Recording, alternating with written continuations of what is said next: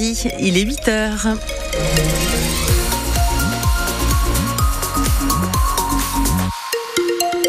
de la grande douceur, de la chaleur même cet après-midi, dis donc entre 16 et 18 degrés dans tout le Poitou avec un ciel couvert ce matin, quelques petites éclaircies cet après-midi.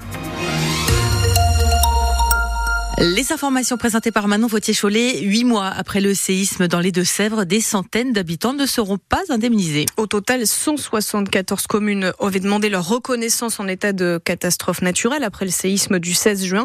L'État a dit oui à 10 et non à 164. On l'a appris en fin de semaine. Et Flamme les maires et les habitants concernés ne comprennent pas du tout cette décision. Comme pour le maire de Frontenay, Rouen Rouen, qui a la sensation que cette décision ne se base pas sur des données de terrain.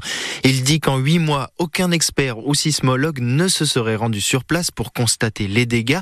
Pourtant, le séisme de magnitude 5,7 a frappé fort la commune. À la mairie, Olivier Poirot a reçu une centaine de dossiers de dégâts, mais aucun ne pourra bénéficier de l'indemnisation de l'état de catastrophe naturelle. La justification avancée par l'arrêté serait que les communes sont trop éloignées de l'épicentre. L'intensité de la secousse n'aurait donc pas été assez forte pour avoir entraîné ces dégâts. Et sans la reconnaissance ou une assurance complète, toutes les réparations, parfois de plusieurs milliers d'euros, devront être payées par les habitants. Une réunion est prévue euh, vendredi soir, donc en cette fin de semaine, pour que ces 164 communes et leurs habitants puissent trouver des solutions. À Montcoutan-sur-Sèvre, les recherches se poursuivent pour retrouver Erwan, trois jours maintenant qu'il a disparu. Des plongeurs doivent continuer de sonder la Sèvre niortaise aujourd'hui. Drone hier a de nouveau survolé la zone, tout comme l'hélicoptère, mais sans résultat pour le moment. Le jeune homme a été aperçu, on vous le rappelle, hein, pour la dernière fois dans la nuit de samedi à dimanche devant la boîte de nuit La Morinière où il passait la soirée avec des amis. Vous avez toutes ces informations en ligne sur francebleu.fr. Les engagements pris seront respectés. C'est ce qu'assurait il y a quelques minutes euh, Thierry Boudot, le président de la COP de l'eau 79, qui porte le projet des bassines, des 16 bassines prévues dans le département. Il assure que les premières euh, barrières de la retenue d'eau dépannent, dont le chantier doit commencer cette semaine vont être installés aujourd'hui.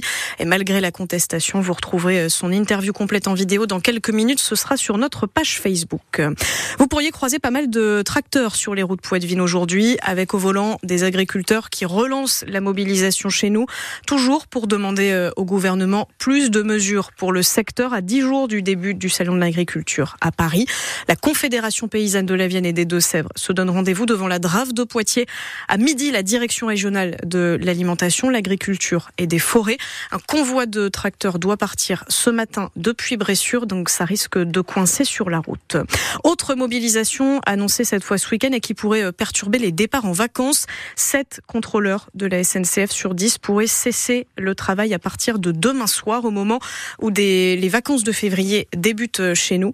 La CGT et Sudrail ont déposé un préavis. Ils demandent des augmentations de salaire, alors que les trains, on vous le rappelle, hein, ne peuvent pas rouler sans un seul le contrôleur à bord. On doit connaître les prévisions de trafic dans la journée.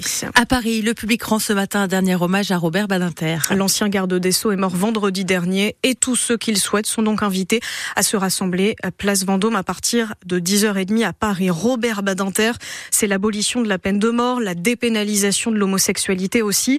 Et Paul Barcelone, notamment pour ces deux combats, le président Emmanuel Macron devrait annoncer qu'il est favorable à son entrée au Panthéon. Emmanuel Macron veut saluer le parcours d'un grand homme, confirme l'Élysée, mais une entrée au Panthéon prend des années. Le président la propose, la famille et elle seule décide sur la base de trois scénarios. Une plaque, un cercueil sans le corps et une inhumation. Pas de calendrier et pas d'obligation. D'ailleurs, de son vivant, Robert Badinter a toujours refusé les décorations, même la Légion d'honneur. Ce rituel républicain de l'entrée au Panthéon cache aussi un message plus politique. Emmanuel Macron fait là discrètement savoir qu'il est favorable à une panthéonisation du père de l'abolition de la peine de mort, proche de François Mitterrand, figure de la gauche, à l'heure où son gouvernement est sans cesse accusé de prendre un virage à droite. Le chef de l'État a déjà fait entrer au Panthéon Simone Veil, l'écrivain Maurice Genevoix, la star du musical et résistante Joséphine Baker. Avant Missak Manouchian, résistant, poète, ouvrier, communiste, dans une semaine jour pour jour, le 21 février. Les précisions de Paul Barcelone, l'hommage qui va donc débuter dans deux heures et demie, on vous le partagera en image sur notre application ici.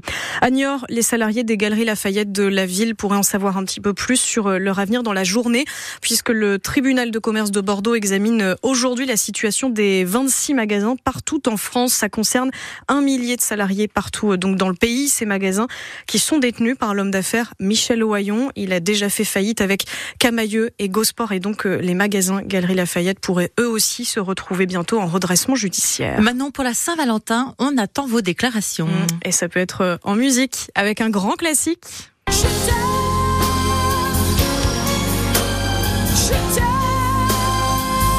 Bah oui, pas de limite hein, pour déclarer son amour toute l'année, mais en particulier le 14 février. Et pour les grands, les plus jeunes, c'est le moment de boucher vos oreilles. Le 14 février, c'est aussi l'occasion évidemment de passer un moment euh, coquin. Les Love Shop en profitent pour conseiller leurs clients, comme par exemple au magasin Dorcel, juste à côté de Poitiers. La gérante Céline propose des jouets spécial couple. On va pouvoir jouer à deux, effectivement, soit pour monsieur, soit pour madame, ou vraiment des objets à deux euh, connectés ou non, qui vont fonctionner par vibration et qui vont pouvoir euh, stimuler le plaisir de monsieur et madame en même temps. On peut voir, ça ressemble à quoi Un œuf comme ça, un U. En fait, vous allez pouvoir l'insérer comme ça.